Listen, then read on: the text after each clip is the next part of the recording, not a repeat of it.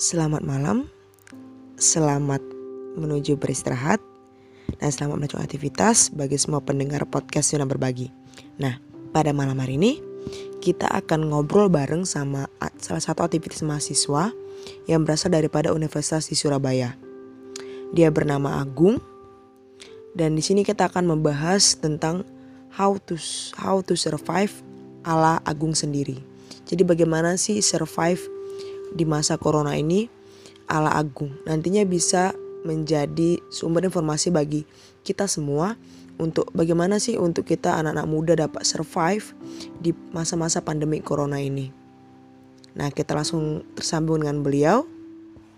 Malam Agung. Selamat malam Mbak Yos, apa kabar? Baik. Ya, perkenalkan dirinya dulu. Namaku Agung Kriputra. Mm. Sebut saja Agung. Sekarang kegiatannya apa, Gung? Masa corona ini barusan aja aku nyelesain apa namanya skripsi dan sudah sidang juga sih. Eh, selamat. Jadi, sementara ya makasih. Sementara beberapa hari ini aku take day off lah istilahnya. Ya, Ambil nah ya. peluang istirahat. Oke. Ya, malam hari ini kita akan eh, ngobrol-ngobrol bareng sama Agung. Eh, jadi kita akan ngobrol bagaimana sih kan sekarang lagi masa-masa pandemi COVID-19. Nah, di mana sekarang kan rata-rata kerjaan dan juga eh, perkuliahan ataupun aktivitas kita laksanakan semuanya di rumah. Nah, bagaimana sih itu kalau dari Agung sendiri tuh gimana sih nanggapin eh, COVID-19 untuk zaman sekarang atau eh, dalam singkatnya gimana sih how to survive gitulah how to survive eh, corona ala Agung gitu. Apa ya kalau how to survive di corona ya berarti kita harus apa istilahnya ya ya. Istilahnya harus pinter-pinter untuk belajar teknologi sih. Tapi kalau anak muda kayaknya nggak ada masalah dengan teknologi. Misalnya kuliah sekarang kan serba online. Aku aja ujian skripsi kemarin online. Terus pengumuman nilainya via WhatsApp. Jadi WhatsApp apa namanya video call gitu untuk pengumuman nilainya kemarin. Kan itu anak muda banget. Ini anak muda untuk survive dia. Masa pandemi ini nggak susah sih. Karena kan sudah ada media massa, media online, terus ada yuk kesenangannya teman-teman ada YouTube dan lain sebagainya. Menurutku itu bisa jadi sarana untuk kreativitas juga kalau yang itu. Hmm. Kalau teman-teman misalnya sekarang mau order makanan sebelum adanya pandemi kan sudah ada platform yang namanya Go uh, Speed gitu. Di ini ya di apa namanya di sensor. Iya. karena kan perusahaan nggak mendanai atau mensponsori uh, podcastnya Yosefin juga kan. Bener. jadi ada kayak ya yang nganterin-nganterin makanan dan lain sebagainya. Kan ada medianya kan secara aplikasi sudah ada juga. Terus banyak pelayanan-pelayanan publik juga sudah beralih ke online. Jadi menurutku untuk survive bagi anak muda di masa pandemi itu relatif gampang. Tapi yang relatif sulit adalah untuk orang-orang yang sudah agak apa istilahnya umurnya sudah agak dewasa udah udah agak tua itu biasanya agak susah. Karena kan biasanya ngumpul-ngumpul. Anak muda juga sih sukanya ngumpul-ngumpul bercengkerama sama orang mengerti secara emosional orang itu seperti apa tapi sekarang dipaksa harus melalui tatap muka secara online. Itu tantangan sih menurutku. Tapi how to survive? Ya this is survival. Corona ini akan mengajari kita bagaimana caranya hidup di dalam era pandemi. Harus ada perubahan kan? Karena kalau nggak kita kalau nggak kitanya yang berubah atau virusnya hilang nggak bakal bisa survive sih kalau menurutku. Tapi yang harus digarisbawahi adalah kita siap untuk berubah. Karena kan kemarin sudah banyak diajari Toyos dengan adanya era disrupsi, dengan adanya digitalisasi, dengan adanya revolusi informasi, menurutku itu sudah apa istilahnya ya modal besar kita untuk survive di masa pandemi ini. Gitu sih. Kan beralih semua tuh. Jadi kerja di kos eh kerja di kos belajar di kos. Aku sih di Surabaya ya jadi belajar di kos terus apa namanya bimbingan juga secara online. Terus makan juga via aplikasi itu tadi untuk ini. Tapi di kosku kan deket sama pasar jadi gampang aja sih kalau masalah makanan. Nah yang agak susah adalah mengatur kebiasaan lama. Yang biasanya itu adalah dengan ngopi-ngopi sama temen dan sebagainya itu mengubahnya susah. Rasa teman-teman mahasiswa, teman-teman apa ya, milenial harus belajar untuk uh, mulai beradaptasi dengan itu juga. Karena kan angka COVID-19 di Indonesia semakin tinggi juga. Kalau tidak ada kebiasaan baru yang bisa digunakan sama teman-teman milenial maupun seluruh masyarakat, ya nggak bakal selesai sampai kena semua dan kita nggak pengen kehidupan kita seperti ini terus gitu sih terus mungkin pertama itu hmm. oke okay, berarti kan tadi tuh uh, tadi tuh Agung bilang kalau misalnya surviving yang pertama sekali yang kita harus lakukan di sini adalah suatu perubahan kayak gitu kan nah perubahan yang mengarah ke mungkin ya, kebiasaan kita yang lama yang akan mungkin apa ya akan mungkin yang menjadi kebiasaan yang baru nantinya kayak gitu mulai dari yang akan bertemu secara online kemudian akan memakai teknologi yang lebih canggih-canggih lagi dan mulai harus beradaptasi dengan namanya IT-IT yang sekarang nah, uh, mulai ya, intinya how, how to adapt lah istilahnya bagaimana kita beradaptasi. Benar sekali. Kalau misalnya untuk masalah uh, kalau untuk survive uh, Al Agung kalau untuk olahraga apa Agung itu masih rutin semenjak COVID atau gimana? Masih masih rutin kok aku berolahraga. Biasanya olahraganya jogging jogging ringan sih. Jogging jogging ringan terus biasanya workout di kos sendiri. Saya push up push up dan sebagainya. Atau biasa diganti sama game-game yang lucu-lucu. Dan aku kan punya nggak tahu ya aku selama masa pandemi ini sering beli barang-barang kayak dart itu ngerti dart nggak? Dart. Yang panah itu loh yang dilempar. Yang kecil-kecil nggak oh, ya tahu. Ya itu biasanya. Aku challenge diriku. Ya apa bisa akurat di tengah? Kalau dari lima dart itu tidak akurat di tengah aku bakalan push up. Itu sih. Jadi kayak ya mostly ya apa caranya kita tetap sehat tapi mental kita juga tetap sehat. Karena kan kadang kalau di masa pandemi ini kan nyerangnya biasanya banyakan bukan hanya kesehatan ya tapi juga mental. Kadang kan orang kan merasa kesepian merasa kebiasaannya yang lama bertemu dengan teman sehingga nggak bisa bertemu sama teman.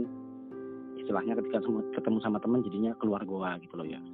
Itu hmm. banyak kita temukan sih teman-teman. Pola interaksinya sudah beda juga. Itu jangan sampai berubah juga pola interaksi sih survive ala aku kalau olahraga gitu sih. Punya skipping juga aku. Jadi kalau di kos biasanya ini kan di depan kos ada parkiran skipping kalau sore juga kalau longgar sih. Ini banyak kan nggak longgar sih. Itu Mbak Yosefin. Siap siap. Sehat banget berarti ya. Masih tetap menjalankan olahraga. Karena kan banyak juga anak-anak muda sekarang yang uh, menanggapi covid ini dengan uh, seperti kayak rebahan terus ya main game online atau uh, kadang mereka juga ya masih ada juga ketakutan yang beberapa untuk keluar-keluar dari rumah juga kayak gitu. Jadi olahraga juga mungkin mereka kayak gimana ya olahraga mau olahraga tapi olahraganya di rumah kayak gitu. Kayak mereka mungkin masih belum apa ya masih beberapa tuh masih belum menerima kayak gitu untuk olahraga itu di rumah. Ya kan olahraga kan di luar gitu kayak di lapangan. Gitu kan? Uh, sepak bola. Tapi itu bisa jadi masukan juga untuk nantinya para pendengar podcast yang berbagi yang kalau uh, ternyata tuh workout itu nggak hanya nggak hanya di luar tapi di dalam kos juga bisa dibuat ataupun dalam rumah sendiri juga bisa buat. Sekreatif kita sih gimana iya benar. membentuk diri juga. Soalnya kan kalau kalau apa aplikasi workout kan sudah banyak tuh. Gimana naik apa uh, naikin masanya tricep bicep dan sebagainya kan sudah banyak di apa aplikasi Android maupun di iOS kan banyak iOS. Terus teman-teman kan biasa ada tren baru kan mas pandemi ini sepedaan, lari-lari dan sebagainya. Itu nggak ada masalah sama mereka menjaga protokol kesehatan, protokol yang ada. Tadi kan kemarin sempat ada permasalahan juga ketika apakah ketika bersepeda harus pakai masker dan sebagainya. Kita kita apa ya tidak berada di ranah itu itulah kita tidak akan membahas itu tapi yang jelas olahraga itu penting dan kesehatan mental selama pandemi itu yang juga penting sih sebenarnya karena kan ya itu benar-benar mengubah pola hidup teman-teman juga. Aku juga nge- nge-game online kok ya sekarang. PUBG-an aku sekarang. Jadi mendadak jadi atlet PUBG. Tapi nggak apa-apa nggak apa-apa. Ya. berinteraksi sama teman. Itu sih. Aku As- asal- sering Asal jangan Pak Bijiannya 24 jam aja. iya mati lama-lama. Nah itu mungkin teman-teman juga yang apa yang yang itu tadi mungkin kalau misalnya main game online juga ya sewajarnya juga kayak gitu kan. Karena juga nanti dampaknya juga ke kesehatan mereka juga nantinya ya kan. iya tetap tidur sehat pola tidur rebahan. Aku juga seneng kok rebahan. Siapa sih nggak pengen istirahat? Cuma kan dari aku yang ap- apa ya istilahnya aktivitasnya biasanya ke sana kemari ke sana kemari ke sana kemari. Sekarang udah jarang bisa seperti itu. Paling kalau perlu perlu aja keluar. Misalnya ketemu sama apa namanya sama dosen. Kalau mereka nggak bisa ditemui secara online ya kalau bisa sebisanya ke rumahnya juga. Sekalian silaturahim juga. Sama teman-teman aku masih sering apa ya video call sering. Terus teleponan juga sering.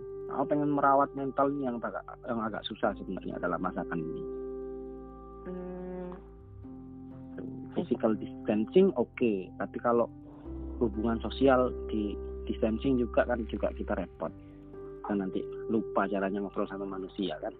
Harus tetap keep in touch meskipun lewat teknologi. Itu Yosef Mbak Yosef ya bener. Berarti dari eh dari Agung tadi kayak mana untuk survive ala corona ala Agung itu menyeimbangkan sih antara kesehatan jasmani sama kesehatan mentalnya juga gitu ya kan. Heeh, penting soalnya. Jangan-jangan nanti selesai pandemi malah nggak bisa interaksi sama orang atau tiba-tiba jadi gila atau jadi pendiam kan. Nah, bener. berabe juga kan. Iya, bener. ini kan podcast ini salah satu menurutku suatu hal yang menarik sih karena apa namanya kita bisa interaksi satu sama lain. Nanti kan Mbak Yosefin juga bakal upload juga dan direspon sama temen-temen juga. Itu men- menurutku suatu hal terobosan yang keren sih. Karena kan bagaimana caranya kreatif di masa pandemi ini agak susah untuk dicari Tergan- aku juga bikin apa ya diskusi-diskusi ringan biasanya via zoom sama teman-temanku diskusi. Karena aku punya komunitas yang namanya grup diskusi juga. Dan Hmm, orang-orang yang penting itu lebih gampang ternyata untuk datang webinar. Datang webinar daripada seminar-seminar yang offline. Hmm. ada untungnya juga dong. Ada untungnya juga dong berarti kan? Iya, bagus, bagus. Berarti sekarang lagi itu ya, lagi sibuk untuk yang gubuk diskusinya. iya kemarin ini kan yang foundernya teman-teman 2019 aku bantu support aja misalnya teman-teman lagi butuh pembicara aku coba hubungkan. Lagi butuh konsep kita coba pikirkan bareng. Jadi apa caranya seproduktif mungkin lah Yos di masa pandemi. Ya kan dari dari basicku orang yang jalanan yang ke sana kemari dan sebagainya baru keluar misalnya jam 10 pagi baru bisa balik jam 4 pagi gitu kan sebelum sebelum pandemi bahkan mungkin tidur nggak teratur dalam sebelum masa pandemi. Nah di masa pandemi akhirnya bisa teratur dan produktivitasnya yang sebenarnya menurun. Tapi kita harus coba terus biar apa caranya bisa produktif. Nah ini salah satunya aku kasih contoh kan tadi. Apa podcastnya Mbak Yosefin zona berbagi ini menurutku suatu hal yang sangat produktif. Bisa interaksi juga sama orang. Senang lah orang-orang pasti. Bener, jadi sebagai, eh, sebagai untuk menjadi wah apa ya, seperti kayak untuk sarana informasi juga bagi orang-orang yang belum tahu gimana sih untuk survive atau gimana sih untuk banyak sih tema-tema yang akan dibahas di podcast-podcast kan begitu. iya. Seperti- nah kalau kesibukanku sendiri kan juga ada misalnya kemarin yang awal bulan kemarin kan kita sempat relawan teman-teman BEM UNER itu juga. Terus advokasi advokasi yang di masa pandemi juga kita tetap lakukan kayak kemarin yang kita lakuin bareng di relawan BEM UNER kemarin sama Mbak Yosefin juga sama Mas Diza dan sebagainya. Ya kan? Iya benar. sama Mas Dani Akbar. Itu menurutku suatu hal yang keren lah teman-teman. Karena masih sempat memikirkan apa ya orang lain di masa pandemi. Benar. Karena kan kalau di masa pandemi ini kita jadi kayak belajar apa ya? Belajar untuk peduli sama orang lain sih bukan hanya sama diri kita sendiri. Karena kan kita kayak di pan- pandemi ini kayak eh, akan belajar namanya kehilangan. iya kehilangan kapital yang paling banyak Mbak Yosefin sepakat ya Bener. Jadi aku dapat pelajaran yang paling keren menurutku pribadi di masa pandemi. Pandemi ini mengajarkan kita yang pertama untuk menghargai suatu hubungan. Karena kita nggak tahu kapan hubungan itu akan dibatasi oleh tempat, kapan dibatasi oleh waktu, kapan dibatasi oleh suasana. Suasana pandemi kayak gini kan membatasi kita benar. Tapi kalau dari awal kita berkomunikasi sama orang lancar, punya hubungan baik, insya Allah tetap nyambung. Itu yang pertama. Yang kedua di masa pandemi ini saya diajarkan untuk menabung. Karena benar-benar menguras banyak kapital loh. Orang-orang yang kerja di PHK, orang-orang yang kerja penghasilannya menurun, orang-orang yang mahasiswa juga banyak dirumahkan. Apa istilahnya bukan dirumahkan sih, banyak belajar di rumah, gak ada uang saku. Kan juga menjadi suatu permasalahan di khususnya diriku sih, karena kan nggak uh, dapat uang saku juga kalau di rumah. Dan kalau di Surabaya tetap dikurangi uang sakunya. Iya, karena. Menabung penting banget tau berarti kan? Iya, Apalagi masa pandemi ini penghasilan nggak ada, pengeluaran banyak. Benar banget.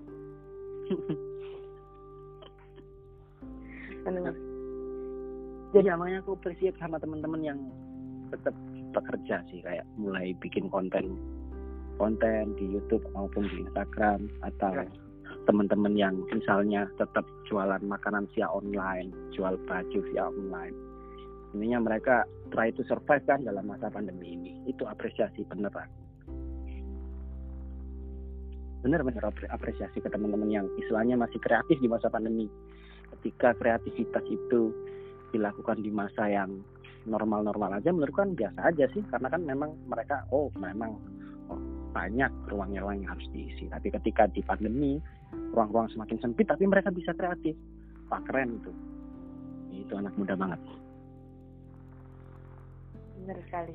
Ya kalau kalau survive untuk yang pandemi ini memang uh, anak muda paling banyak di untuk banyak apa ya banyak pe, apa ya banyak untuk mengoreksi dirinya di sini kayak gitu. Jadi kayak apa talentnya apa talentanya apa apa sih yang Benar. diam dirinya. Di sini saatnya dia kayak ya aku tuh bisanya apa yang dulunya kayak pemalu untuk ini ternyata dia bisa begini. Dan nggak boleh pemalu lagi kan benar. Karena di masa pandemi ini kalau pemalu malah nggak berkembang. Iya malu sama teknologi akhirnya nggak bisa apa-apa juga. Malu untuk berinteraksi sama orang hasilnya juga bingung juga pola interaksinya seperti apa dan sebagainya. Makanya kan malu kan nggak boleh sih. Baik di masa pandemi maupun yang masa normal. Ini kan mengajarkan benar bahwa pandemi ini nggak cari kita nggak boleh malu. Entah itu sama teknologi sama perkembangan sosial sama orang-orang kita harus peduli dan sebagainya itu menurutku pandemi ini suatu pembelajaran yang sangat besar lah bagi kita semua entah itu di apa ya kalau orang kan melihat pandemi itu hal yang negatif sih. Kalau kita kalau kita ambil positifnya sih ternyata juga banyak. Iya, banyak banget sih yang bisa diambil positifnya bagi orang yang pekerja yang jarang di rumah jadi kumpul keluarga. Terus mm -mm. banyak sih yang ambil positifnya jadi bisa tahu kalau oh aku ternyata bisa ini ya bisa ngapain untuk buat konten ternyata atau aku ternyata bisa begini kayak gitu. Yang kan ada nih gini ya orang-orang kan yang biasanya anak-anak muda sekarang hmm, kayak aku lah. Masih paradigmanya masih paradigma lama. Mm masih di organisasi masih ini itu dan sebagainya. Itulah di masa-masa normal bisa dilakukan kan nggak ada masalah. Mm tapi di masa-masa pandemi seperti ini akan sangat susah untuk mencari hal seperti itu karena semuanya berubah secara total. Tapi kan ada skop-skop yang sebenarnya teman-teman belum tahu. Misalnya belajar analisis data. Itu kan ditawarkan di LinkedIn juga. Analisis data terus marketing dan lain sebagainya. Ternyata itu bisa dipelajari kan? Iya benar. Yang selama ini kita tidak pernah melihat itu akhirnya kita melihat itu sebagai sebuah kesempatan. How to survive tadi belajar desain terus belajar komunikasi visual kayak podcast ini terus belajar bagaimana caranya mengupgrade diri lewat konten-konten yang ada di YouTube menurutku itu pembelajaran yang sangat baru yang sangat baru dan lagi masif-masifnya ini yang membuat aku berpikir kadang kalau tesisnya Darwin kan bilang survival of the fittest, hmm. ya kan? Yep. orang yang survive itu ada orang-orang yang bisa beradaptasi yang fit lah dalam masa-masa itu. Kalau sekarang kan harus fit di masa-masa pandemi. Nah itu lagi shifting menurutku. Shifting ada ada peralihan antara survival of the fittest menuju survival of the cutest. Hmm. ngerti gak survival of the cutest. Jadi orang-orang yang survive orang-orang yang cute sekarang. Yang lucu. Di Hmm. media-media sosial. Di tempat-tempat lain tuh orang-orang yang lucu ternyata yang survive. Itu aku dapatkan dua tahun lalu mungkin di perkuliahan. Ada temanku yang nyeletup. Sekarang teori Darwin sudah beralih. Dari yang survival of the fittest menuju survival of the cutest. Nah, menurutku kan kok nggak rasional orang ini? Kok pemikirannya kok survival of the cutest? Dari mana? Nah ternyata di pandemi dan di masa digital itu terbukti. Bener nggak Yos? Bener. Orang-orang yang survive di konten yang lucu-lucu yang memang punya apa ya istilahnya ya, daya tarik di kontennya itu dia bakalan menjadi sangat populer. Dan bahkan dia bisa menghasilkan uang dari situ. Bener nggak? Bener banget. Ya kan? Selebgram selebgram terus youtuber youtuber terus orang-orang yang memang belajar saham. Itu menurutku suatu hal yang cute. That something orang yang belum pernah pikirkan. Orang-orang yang awam. Kayak aku kan orang awam. Aku baru tahu sekarang bahwa ternyata orang yang orang-orang yang cute nih yang sekarang lagi hit. Makanya aku berusaha untuk secute mungkin tapi ternyata wajahku tidak mendukung. Kita tapi bisa lah di, di- dilihat nanti siapa caranya bisa menjadi cute. Bener. Kalau dulu kalau sekarang juga eh, dulu orang-orang eh, menghina TikTok. Sekarang orang-orang malah main-mainnya main-main TikTok nyari-nyari endorsan atau gimana supaya dapat survive lah. Benar itu survival of the cutest. Karena orang akan melihat konten itu dari yang pertama apakah konten itu berharga atau enggak? Yang kedua apakah konten itu lucu apa enggak? Yang ketiga konten itu apakah dibicarakan apa enggak? Misalnya kayak pertikaian pasti banyak yang lihat. Atau prank-prank dan lain sebagainya pasti banyak yang lihat. Karena dilihatnya itu kan sesuatu yang apa ya nggak tahu ya melihatnya orang-orang uh, pada saat ini senang hal yang seperti itu. Senang kelucuan senang pertikaian senang sesuatu yang mungkin membuat mereka semakin senang. Kan jarang kan konten-konten berkaitan sama pendidikan juga dilirik sama orang-orang. Iya. Mas, Nah, kayaknya konten yang semakin mengarah serius malah orang-orang cenderungan opo sih iki kan.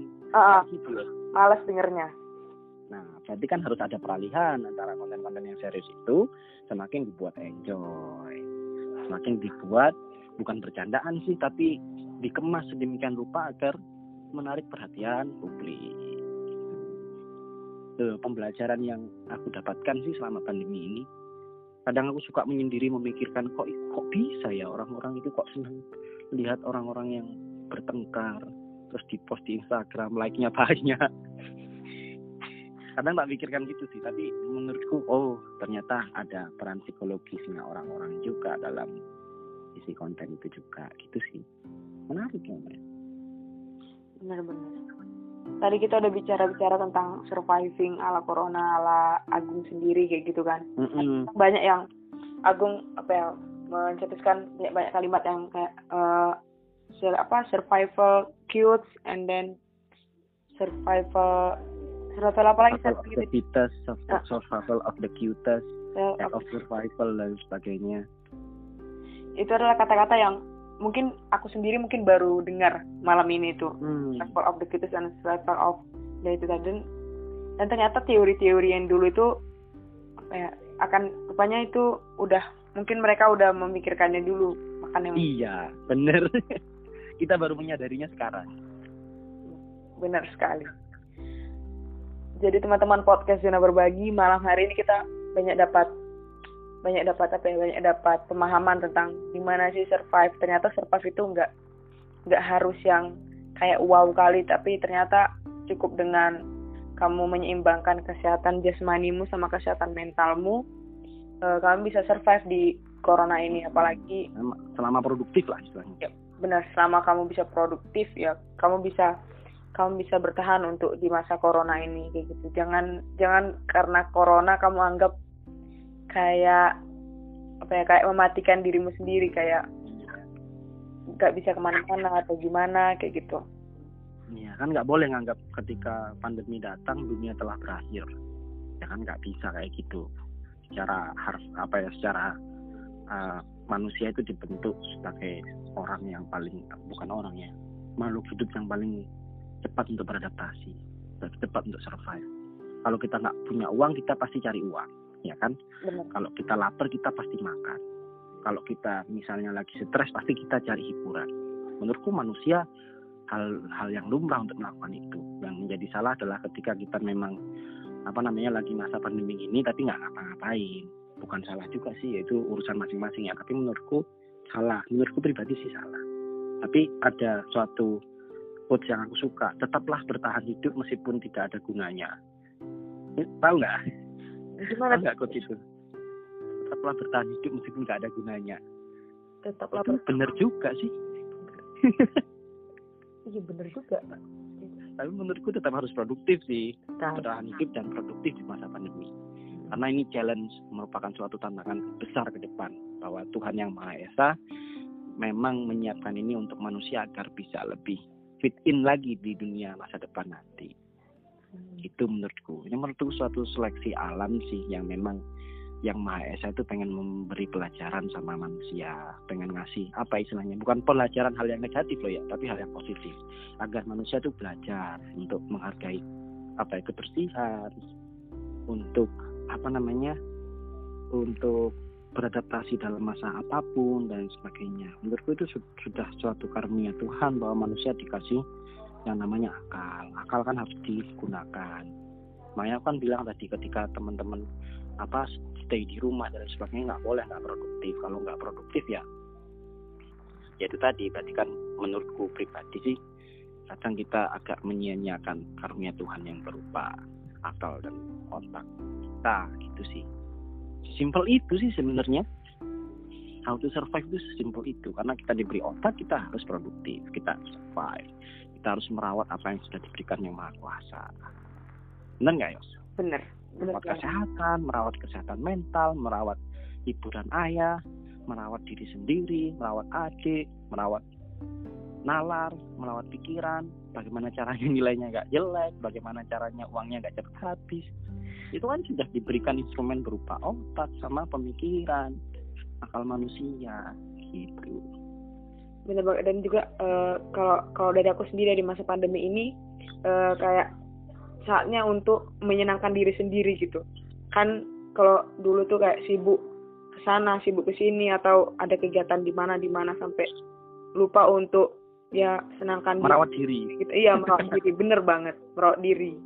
Menurut diri sendiri. Kan karena kan eh, jauh dari orang tua juga jadi kayak di masa pandemi ini kayak merawat diri lagi lebih lagi sih kalau dari aku sendiri Benar.